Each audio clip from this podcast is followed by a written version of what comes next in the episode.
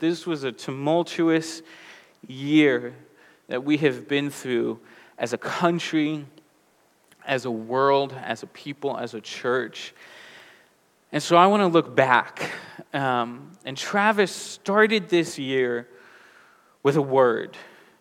Can you guess the word? Can you? It was, it was deeper. And his first sermon in 2019 was on going deeper. And many of you weren't even here yet. You weren't even a twinkling in the eye of, no, that's something else. Um, but we, we decided that 2019 was going to be a year of deeper, where we went deeper as a church, where we went deeper in our relationship with God. Because this is not something that we can be casual about. This is not something that we can be superficial about. As I went back and I listened to that from a year ago, don't worry, I'm not going to quiz you on what he spoke about.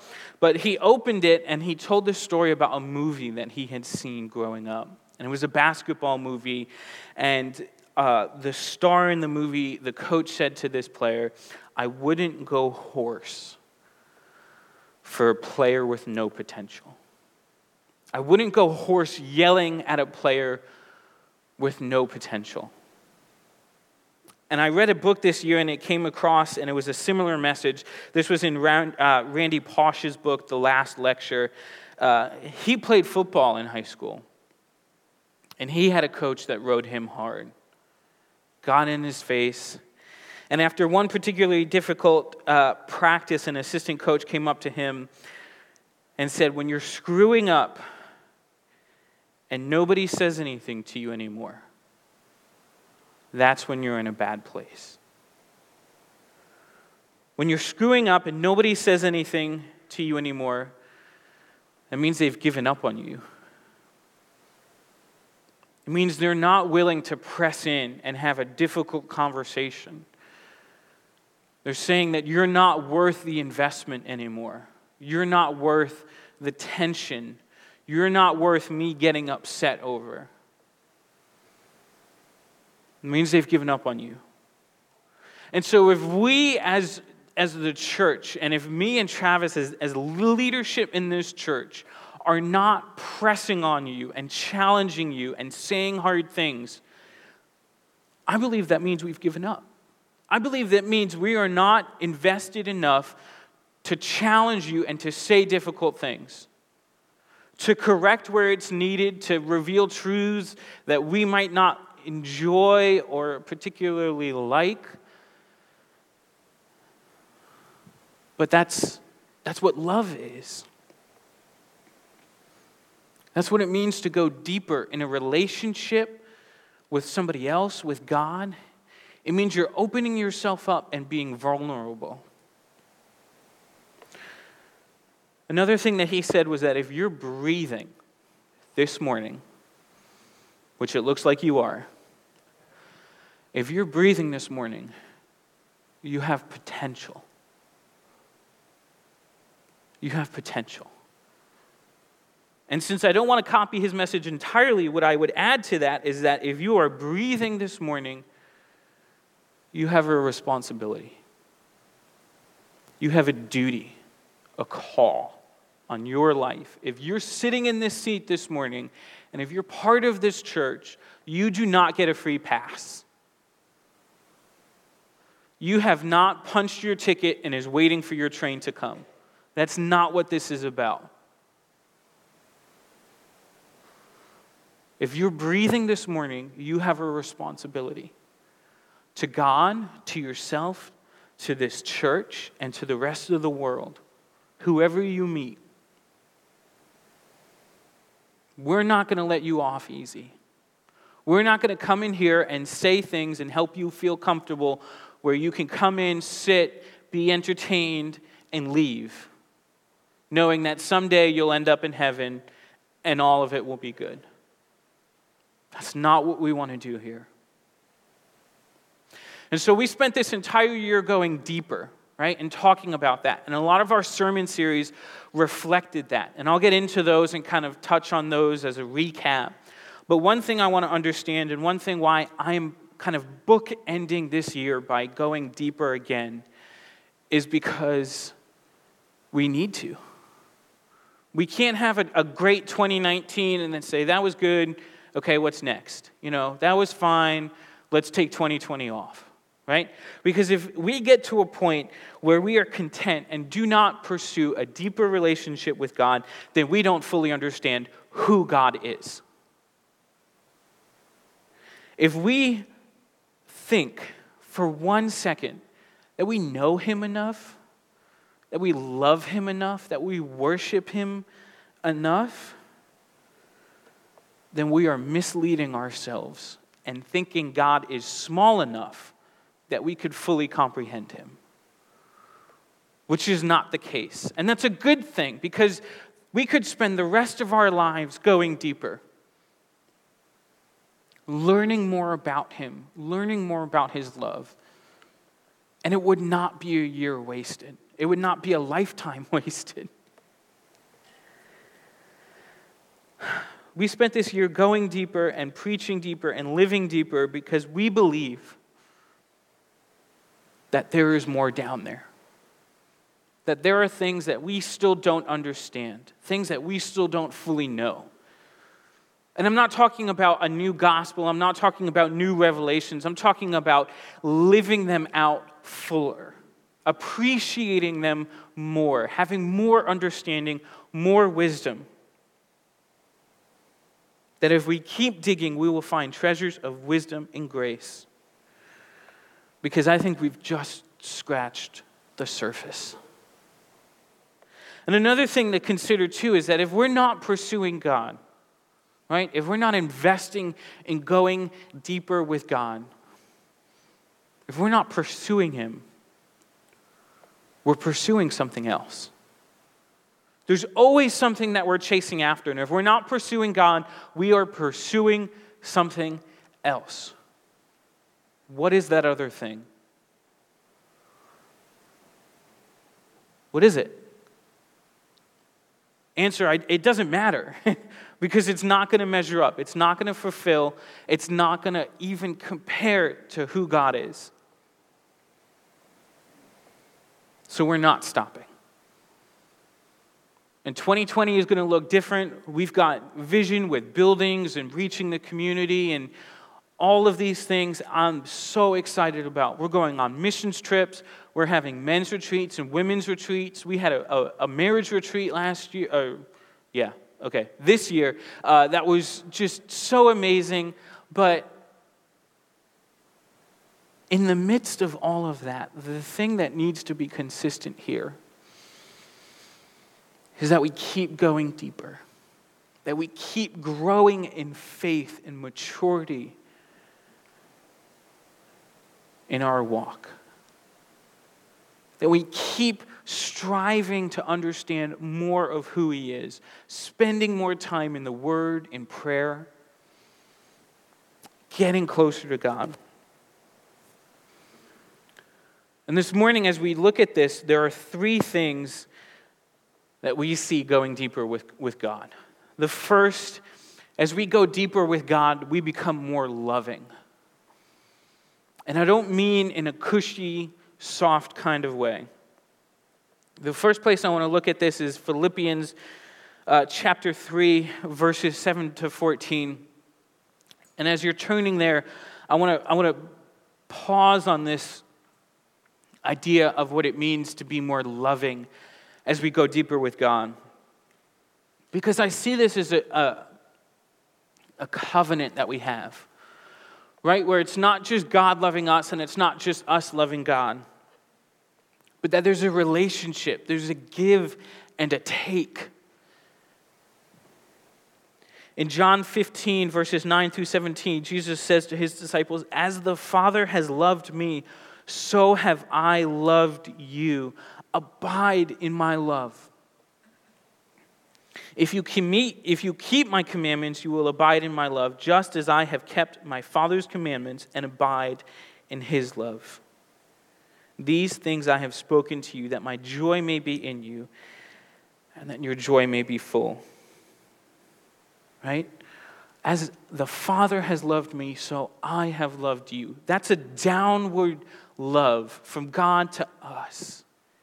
And if we flip that around and we look at our side of it in Luke, uh, in Luke 10 and in Mark 12 and back in Deuteronomy with the Shema prayer, uh, where we see this love the Lord your God with all your heart and your mind and your soul and your strength. That's our love to God. That's an upward love. A total love of everything that we have. Are we there yet? Can we say that we have that? That we love the Lord our God with all of our heart, with all of our mind, with all of our strength? So we've got room to grow. Awesome. Let's keep going. I hope you're there. Philippians chapter 3, verses 7 to, 13, uh, 7 to 14. This is probably my favorite passage in all of Scripture. This is something that has been with me for years um, as Paul is writing. Starting with verse 7, he says, But whatever, uh, whatever gain I had, I counted as loss for the sake of Christ. Indeed, I count everything as loss because of the surpassing worth of knowing Christ Jesus my Lord. For his sake, I have suffered the loss of all things and count them as rubbish, in order that I may gain Christ and be found in him, not having a righteousness of my own that comes through the law, but that which comes through faith in Christ, the righteousness from God that depends on faith that I may know him and the power of his resurrection, and may share in his sufferings, becoming like him in his death, that by any means possible I may attain the resurrection of the dead.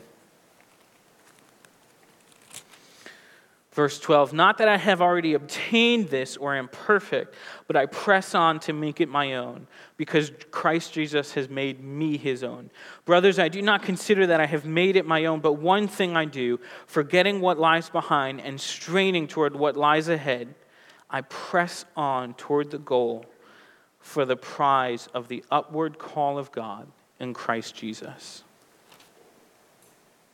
What do we see in that? What kind of loving relationship is Paul laying out here? The first thing in this is that it's sacrificial. It's a sacrificial kind of love. If your love does not cost you anything, I wouldn't call it love. Real love is sacrificial. Real love is you giving something of yourself to that which you love. You're assessing, you're, you're, you're assessing value with it. You're putting value in something and saying it's worth this many dollars, this many hours, this many broken hearts and nights lying up in bed crying because my heart is so invested in this.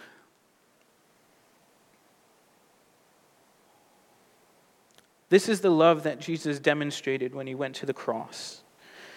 And it's the love we need to show to Jesus and to each other. A question I want to ask you this morning How sacrificial is your love to God? What are you, what are you sacrificing right now in your relationship with Christ? Is it an hour on Sunday morning? Have you sacrificed relationships because you were unwilling to compromise your faith? Have you sacrificed position at work because you weren't willing to cut corners or fudge books? What are we sacrificing right now in our faith? We're not being persecuted, right? Our lives aren't at risk. But that doesn't mean that we're still not supposed to sacrifice things. And I'm not saying it has to be easy. I'm not saying we have to delight in it. Paul does. Paul counts everything that he lost and says, you know what? It was garbage anyway. Because he understood the surpassing wealth of knowing Christ, that anything, any sacrifice he had to make paled in comparison to the reward that he was getting. So he said, Yeah, I'll sacrifice all day long. He sacri- sacrificed his position, where if you look earlier in chapter 3, his position as a Benjamin, uh, as, a, as someone from the tribe of Benjamin, uh, as, a, as a Pharisee, as, a, as a, somebody of high standing in, Ju- in Jewish culture, they threw it all away because he saw something more valuable. But we don't have to be like Paul. Sometimes it's a little harder. When I think of that, I think of the sacrifice that Jesus made.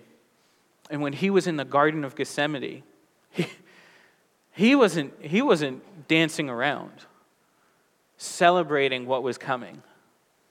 He was sweating blood, drops of blood. And he was praying to God if you can find any other way, if this cup can pass from me, please, let's, let's go with plan B. Because he understood the sacrifice. But I'm thankful this morning that he did it anyway. That the same thing that Paul saw, Jesus saw, was that the reward of this sacrifice was worth it. And I hope you see that this morning. As we looked over this year of going deeper and as we head into a new year, I hope that you understand and commit to making sacrifices for the love of Christ in each other. The other thing that we see in this in verses 9 and 10 is not just sacrificial, it's intimate, it's personal. Love is intimate. Even in a crowded room, when I hear about all the people that I would admire and look up to, they're always described as, as being intimate, even in a crowd. Right? Have you ever heard this about somebody where they, they made you feel like you were the only person in the room? Where even in a crowded room, they could look at you and make you feel special. They could look at you and make it intimate because they cared about you and focused on you. What Paul does in verses 9 and 10 is he, he, he has three words that he uses that I think display his intimacy, the intimacy of his love for Christ. The first one is that he wanted to be found in him. He wanted to be so close to Christ that if you were looking for Paul, you found Jesus. You couldn't find Paul without finding Jesus. That's intimacy. Asking God, I want you so close that people can't look at me and not see Jesus. The second thing is that Paul wanted to know him. He wanted to be found in him and he wanted to know him. In verses uh, 9 and 10, he says in verse 10 that I may know him and the power of his resurrection. The third thing is that he wanted to be like Christ. How intimate is that? I want to be like you all of you, not just the good parts. Because he says here in the, in the end of verse 10 that I may share his sufferings. You might want to share the blessings of Christ, but do you want to share his sufferings? The other part that uh, becoming like him in his death. Is that a part of Jesus you want to be like? Sharing in his sufferings, being like him in his death? That's part of it. That's what Paul wanted. And I love this in verse 11 that by any means possible I may attain the resurrection from the dead. Going through death to be reborn, going through death to have that resurrection. So the love is intimate, it's sacrificial, it's also passionate. Passionate. These are verses 12 through 14. Not that I have already obtained this or am already perfect, but I press on to make my, my own because Christ Jesus has made me his own. Brothers, I do not consider that I have made it my own, but one thing I do, forgetting what lies behind and straining, straining. Do you hear in that word, straining? New Year's resolutions are coming up, and you're going to be going back to the gym, and you're going to feel that strain of sitting over Christmas break. Some of us, the strain is a little easier because we've been sitting around. But I hear in that straining, that, that tension, that pushing of himself.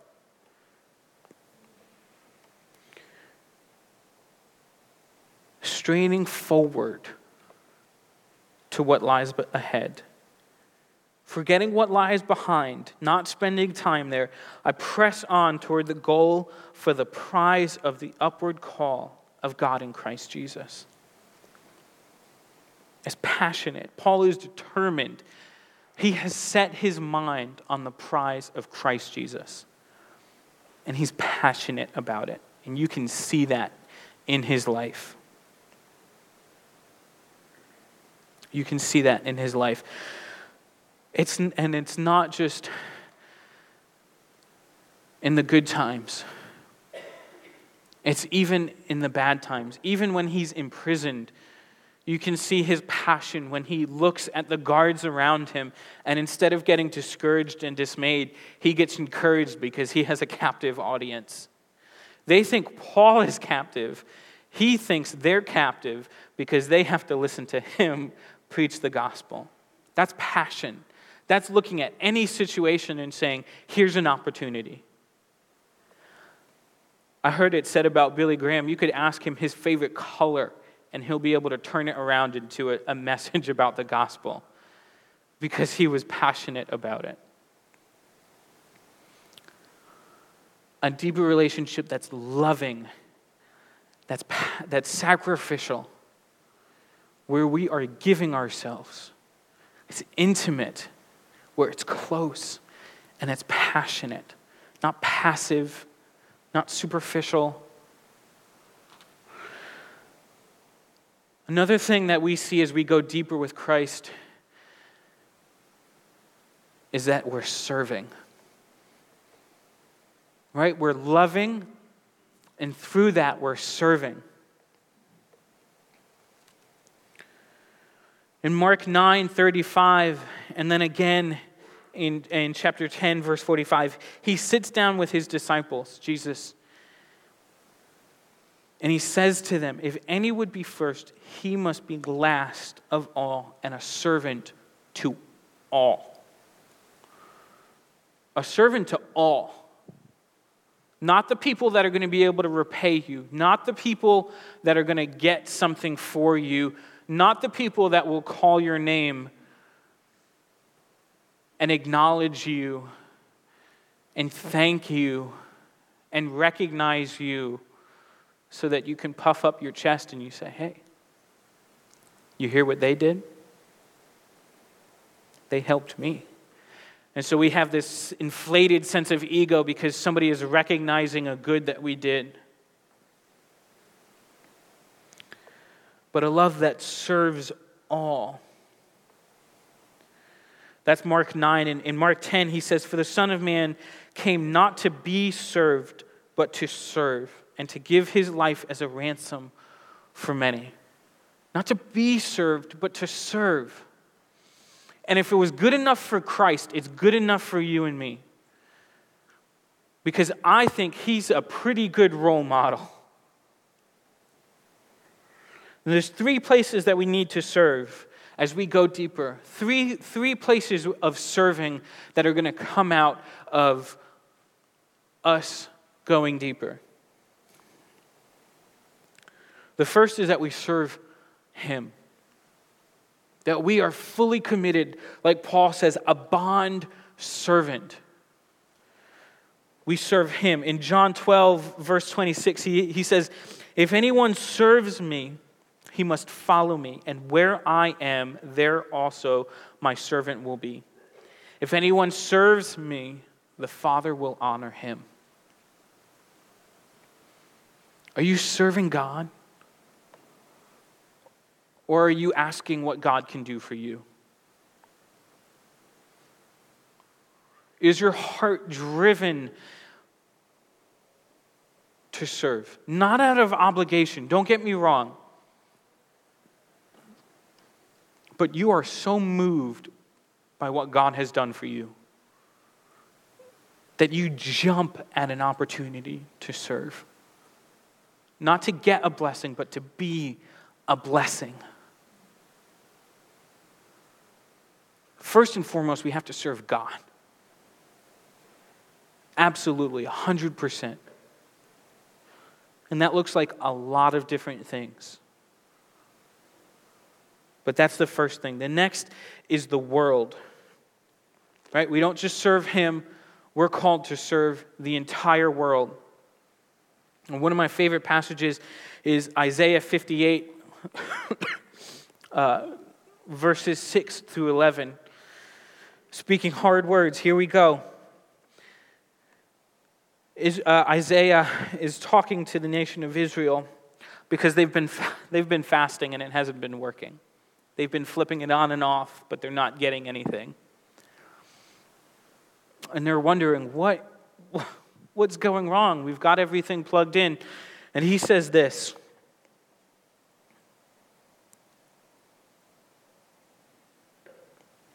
in verse 6 Is this not, is not this the fast that I chose? To loose the bonds of wickedness, to undo the straps of the yoke, to let the oppressed go free, and to break every yoke? Is it not to share your bread with the hungry and bring the homeless poor into your house? When you see the naked, to cover him, and to not hide yourself from your own flesh? Then shall your light break forth like the dawn, and your healing shall spring up speedily. Your righteousness shall go before you. The glory of the Lord shall be your rear guard. Then you shall call, and the Lord will answer. You shall cry, and he will say, Here I am. If you take away the yoke from your midst, the pointing of the finger and the speaking of wickedness, if you pour yourself out for the hungry and satisfy the desire of the afflicted, then shall your light rise in the darkness, and your gloom be as noonday. All of these things that we're called to do, to share our bread with the hungry, to bring the homeless poor into our house, when we see the naked, to cover them. This is the kind of fasting, this is the kind of service that God is calling us to. To go into all the world and to preach the gospel through word and through deed. There's this great pastor uh, from England. His name is J.John. I don't know if any of you heard him. He was in the 90s. Uh, he was a comedian, funny guy, and he was he was. Um, I was debating sharing this video because he's hilarious. But he said um, when he goes on an airplane, he he you know, and people ask him what he does. He doesn't really like to say he's a reverend because that kind of gets him looks. But he said he was on an airplane and he got talking with somebody, and uh, the woman, you know, he asked the woman what she does, and so she said, You know, I'm in marketing. What do you do? He says, Oh, I work for a global enterprise. Big, you know, biggest nonprofit in the world. She's like, Whoa, what do you do? She's like, Well, we operate orphanages, we open schools and hospitals, we do marriage reconciliation, we do family care, we do feeding programs, we do it all from birth to death. And we, we also dabble in uh, behavior alterations, you know, and modifications. And so he talked about the church in this way of what we do as the church and the way that we serve the world. And there's something underneath that which I love about our faith and what Christ is communicating. We go into those places where nobody else is going. We go into the darkest corners of the world because we know that Jesus is there. And we know that every single person who lives in those places is valued and loved by God and deserving to know His love and to have the church come alongside them. And I've been to some of those places. I've been to a, an old tuberculosis hospital in Dominican Republic, which was taken over by Haitian refugees and who are living in absolute squalor. And I've seen this shanty church that was there.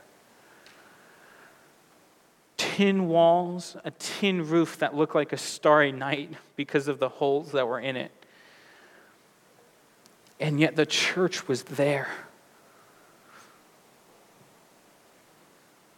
That is Christ. That is the church serving the world because we know that's what God wants us to do.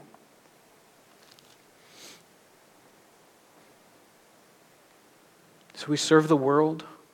The last thing that in this serving is that we serve the church. We serve the church, each other. 1 Peter 4:10 says this, as each has received his gift, has received a gift, use it to serve one another as good stewards of God's varied grace.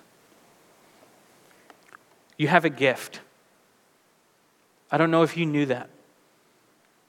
But you have a gift that is so unique to you that God has bestowed upon you. And He's saying, Here's your gift. It's for you. I want you to give it to others. Which is so backwards in our world today because so much of what we want is for us to get gifts, gifts for us. So much of the marketing that we hear today that is bombarding us is telling us, you need this. And just if you can have this, you'll be better. And it's all about what you can have for you to be better and to have a better life. And God's saying, I'm giving you a gift for the sake of others. There's an image, an, an illustration of um, priest uh, who had a dream, and he was walking down a hallway, and on the right he saw he he saw hell, and in it was a big pot of stew. And everybody had their arms fixed out and they had a spoon. And everybody was dipping into the spoon and trying to feed themselves. And they all looked like idiots because they were trying to feed themselves with outstretched arms. And everybody was upset and frustrated. And he said, Well, this doesn't look right. So he went across the hall into heaven. And when he stepped into heaven, he saw big pot of stew. Everybody had spoons. Everybody's arm was stretched out. Everybody was dipping in. And they were feeding each other. And everybody was fed and happy. Because they understood their limitation, but they understood it in the context of we are together, we are serving each other as the church. That is what we are called to do. When we go deeper with Christ, we're going to serve each other because we're family. The third thing, as we go deeper, we're more loving, we're more serving.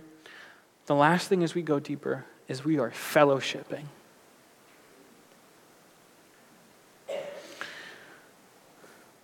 For this passage, I want you to turn to Acts chapter 2, verses 42 to 47. And as you're turning there, listen to this. If Jesus spent eight hours a day, eight hours a day, every day for three years with his disciples, right? That was the length of his ministry. Eight hours a day, he was with them every day. he would have spent roughly 8,000 hours with his disciples. 8,000 hours. And after all that time, well, we know how they were. they had some gaps, they still had flaws. 8,000 hours with Jesus, and they still had room to grow.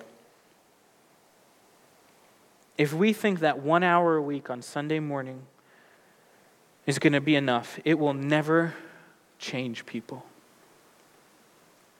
One hour a week is, that's nothing. We need a life that abides in Him with the support of others.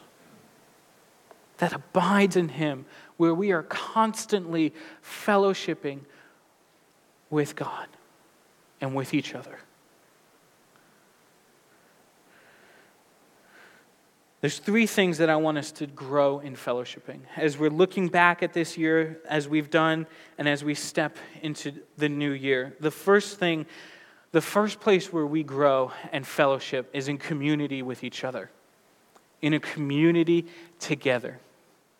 Not doing this by ourselves, not on our own, thinking, I don't need them, they're going to bring me down, but doing this as one Acts chapter 2, verses 42 to 47. Starting with verse 42. And they be- devoted themselves. They devoted. Nothing, nothing half hearted about that. If you're devoted to something, you're in. They devoted themselves to the apostles' teaching and to the fellowship of breaking bread and the prayers and awe came upon every soul, and many wonders and signs were being done through the apostles. And all who believed were together and had all things in common. And they were selling their possessions and belongings and distributing the proceeds to all as had need.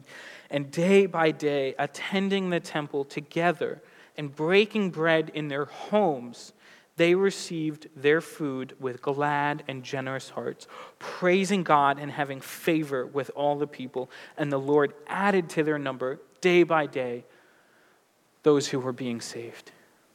Day by day, those who were being saved. This is not just any community that we're talking about.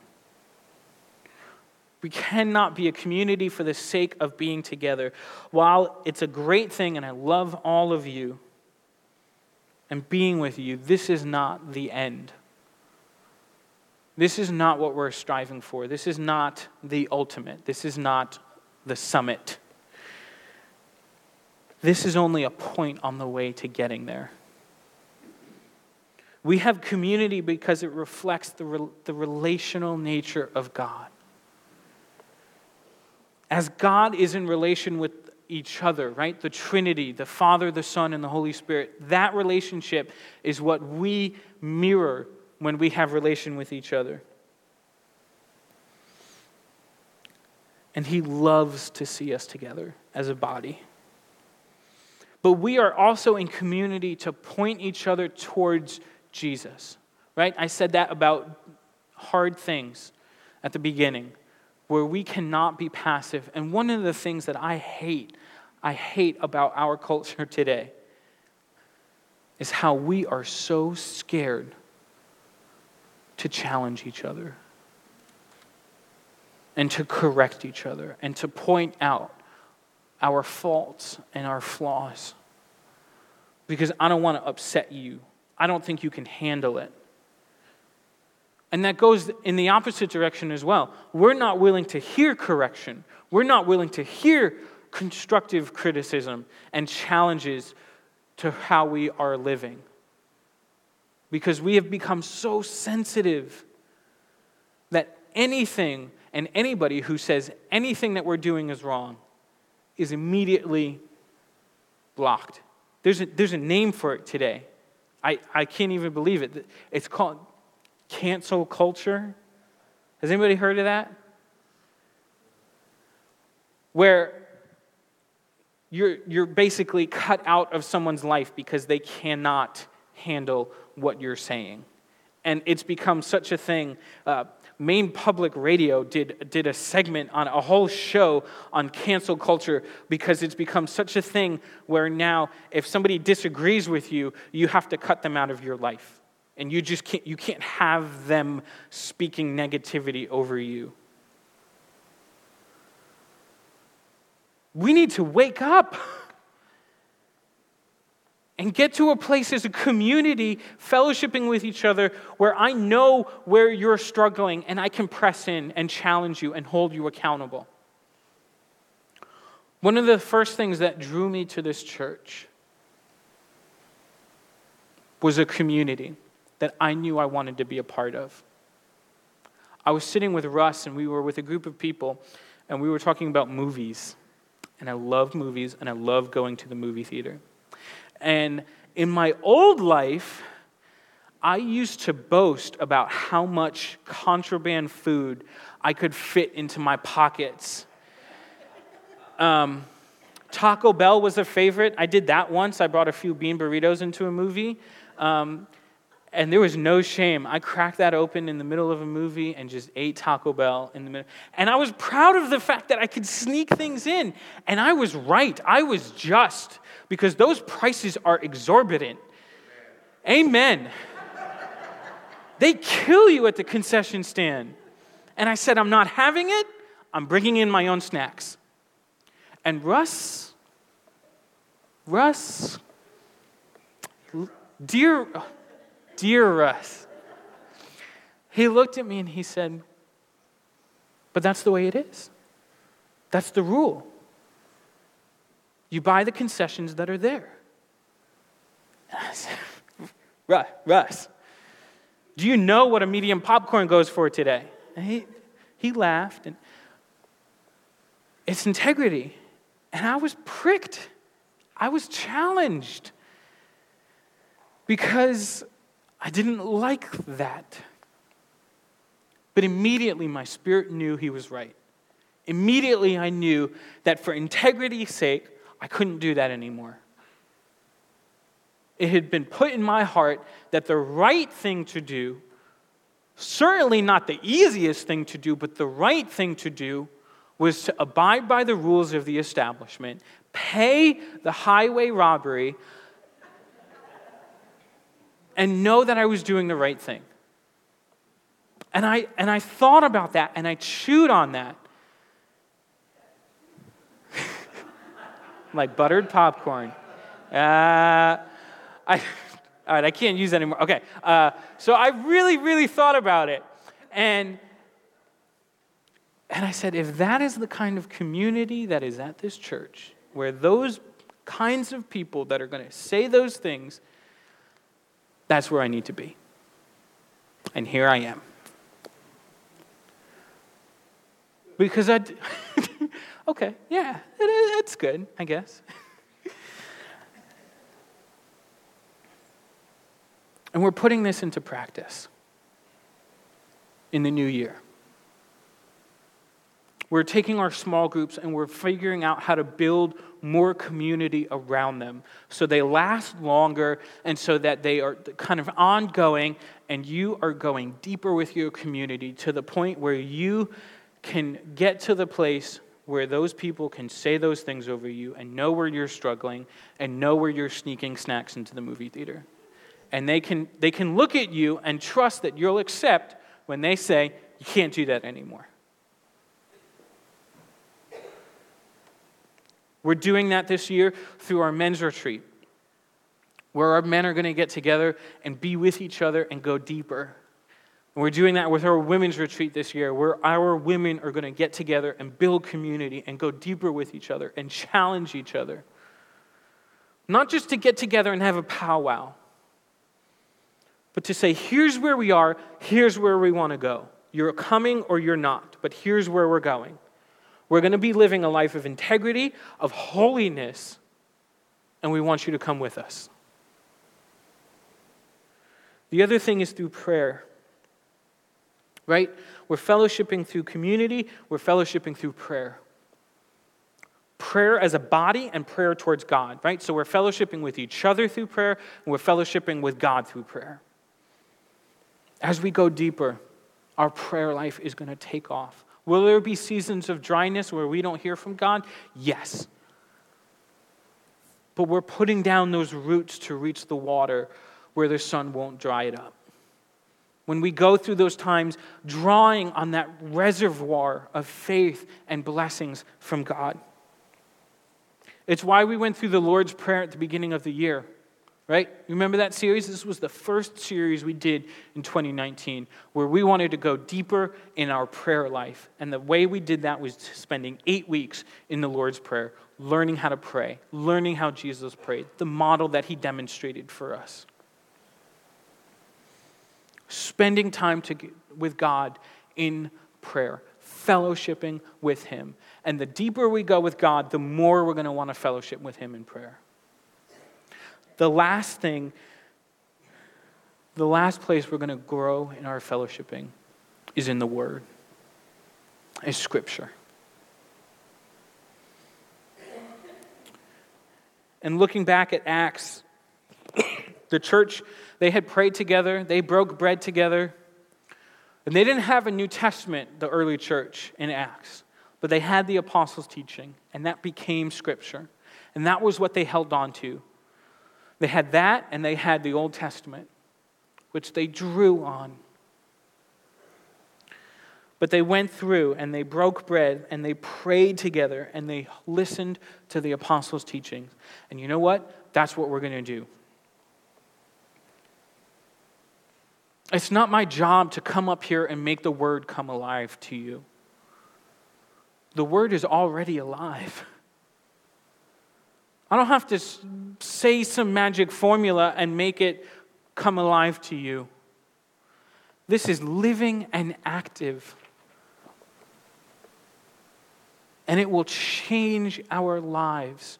And as we go deeper, we're going to go deeper in our word, in our scripture. And that's why in 2019, uh, in 2020, we have this reading plan where we want to see the church all of us together going through this and reading through God's Word. Because if you're a part of a summit, we want to encourage you to go deeper. And we think there is no better place than the Bible. I'm in First Kings right now, and it is rocking my world. Absolutely. It is, you don't need anything else. They didn't have anything for years as the church. All they had was the scriptures, and that was enough for them. So I'm going to invite the worship team to come up as we close. And as I uh, implore you, as we close out this year of deeper, that you do not let it go and see it as a nice thing that was last year, but that you understand the importance of this being the beginning. That as we set deeper as a culture, as one of these points that we hang our hat on here at this church, that you commit to that as well. And whatever 2020 looks like, whatever vision we go, whatever direction we go, understanding that underneath it all is a commitment to being deeper, to growing deeper with Christ. Building on what we went through this year. Right? We went through the Lord's Prayer, how to pray. We went through the I am statements of Jesus. You want to talk about getting intimate? We spent eight weeks hearing Jesus' own words about who he was. We spent 17 weeks on deeper faith. You want to talk about serving and sacrifice? Go back and listen to those messages. But my heart for you this morning, my challenge to you, is that you do not let this go. Do not settle for a shallow, superficial Christianity. This is a new year, a new opportunity to go even deeper than before, to make new commitments, to set new standards, new goals for yourself, and allow us to come alongside you, lift your arms, and go with you, and do it with you. Will you pray with me this morning?